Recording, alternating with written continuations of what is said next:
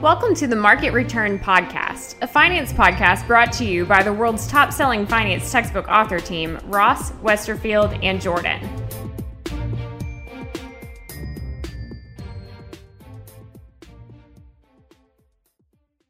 Hi, all. It's Emily here from the Ross Current Events team. And today we're going to discuss the working capital hit from COVID 19. The COVID 19 economic downturn affected many areas of business, including working capital management. A recent survey by the Hackett Group highlights some of the effects. For example, for the largest 1,000 publicly traded U.S. companies, the receivables period increased 1.5 days, the payables period increased 4.4 days, and the inventory period increased 4 days. The interview with Craig Bailey of the Hackett Group is an interesting read as to how the economic turmoil affected business. This has been your quick update for today, so go out and make it a great one.